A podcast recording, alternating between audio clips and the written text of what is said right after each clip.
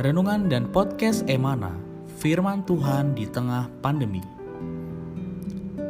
Renungan dan podcast ini dapat dibaca dan didengar di aplikasi Emana. Aplikasi Emana dapat diunduh di Google Play Store dan Application Store. Selain itu, renungan juga dapat didengarkan melalui YouTube dan Spotify.